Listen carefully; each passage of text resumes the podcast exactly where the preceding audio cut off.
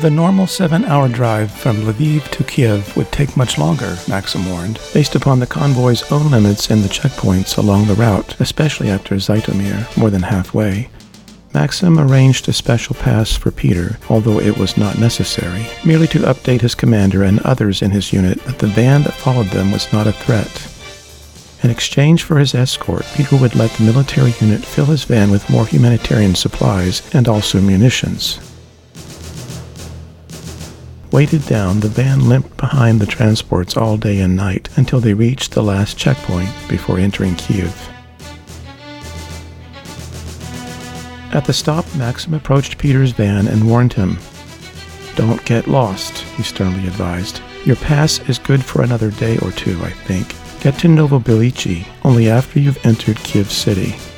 Peter understood and rechecked his map while Maxim pointed at the pertinent details.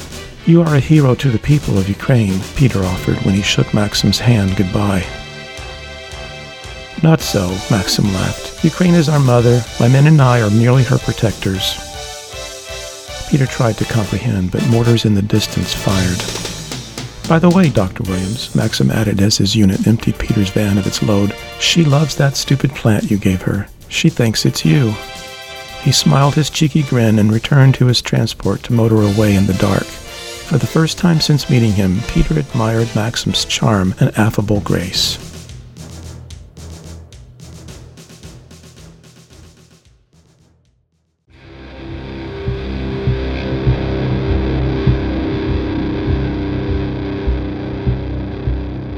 Peter turned north on his last leg of his difficult trip. As he made the exit, a panic attack hit him, and he felt he could not breathe. No one in Liliana's neighborhood who were able to evacuate had sufficient time to prepare. Signs of abandonment quickly appeared in her district while the distant shelling remained constant. Nearby, the whole of Irpin, within range of Russian artillery, was declared unsafe. She had no idea when Peter would arrive, but as she received Maxim's text in the early morning, she supposed it any time.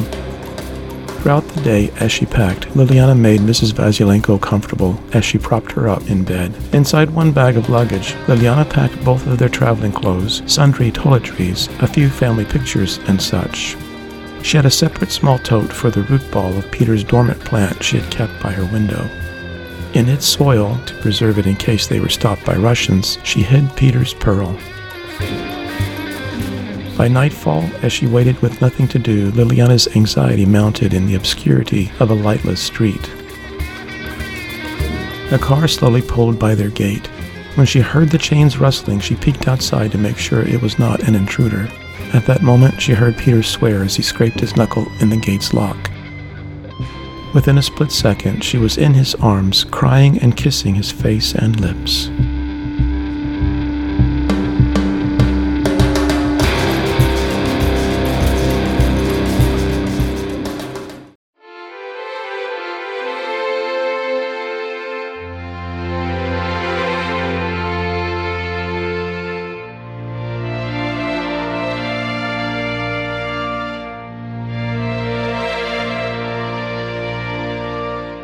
She'll need checking by a doctor, Peter talked with the humanitarian agency for which he and Ben had volunteered.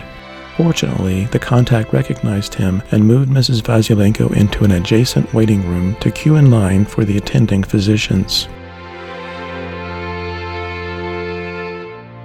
If we keep her rested, Peter offered consolation to Liliana, she'll be fine.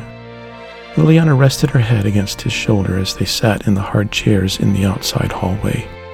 The hall was nearly as cold as the outside air, and Peter held her hands to warm them. She whispered into Peter's ear, I love you, as Ben walked through the entrance doors and surprised Peter. Bullet holes? he asked. You have bullet holes in the side of our van? Another story, Peter replied with a smile. Glad to see you too. This is Liliana, Peter announced and drew her close to his side. Ben explained how his attempt at finding a ride back to Warsaw had miserably failed. Thus, he had located a cheap room where the press lodged and waited for Peter's return. It was the medical agency that had alerted him to the van parked outside. Warsaw, Peter started, but Ben cut him off. All arranged, he answered, as if he had read Peter's thoughts.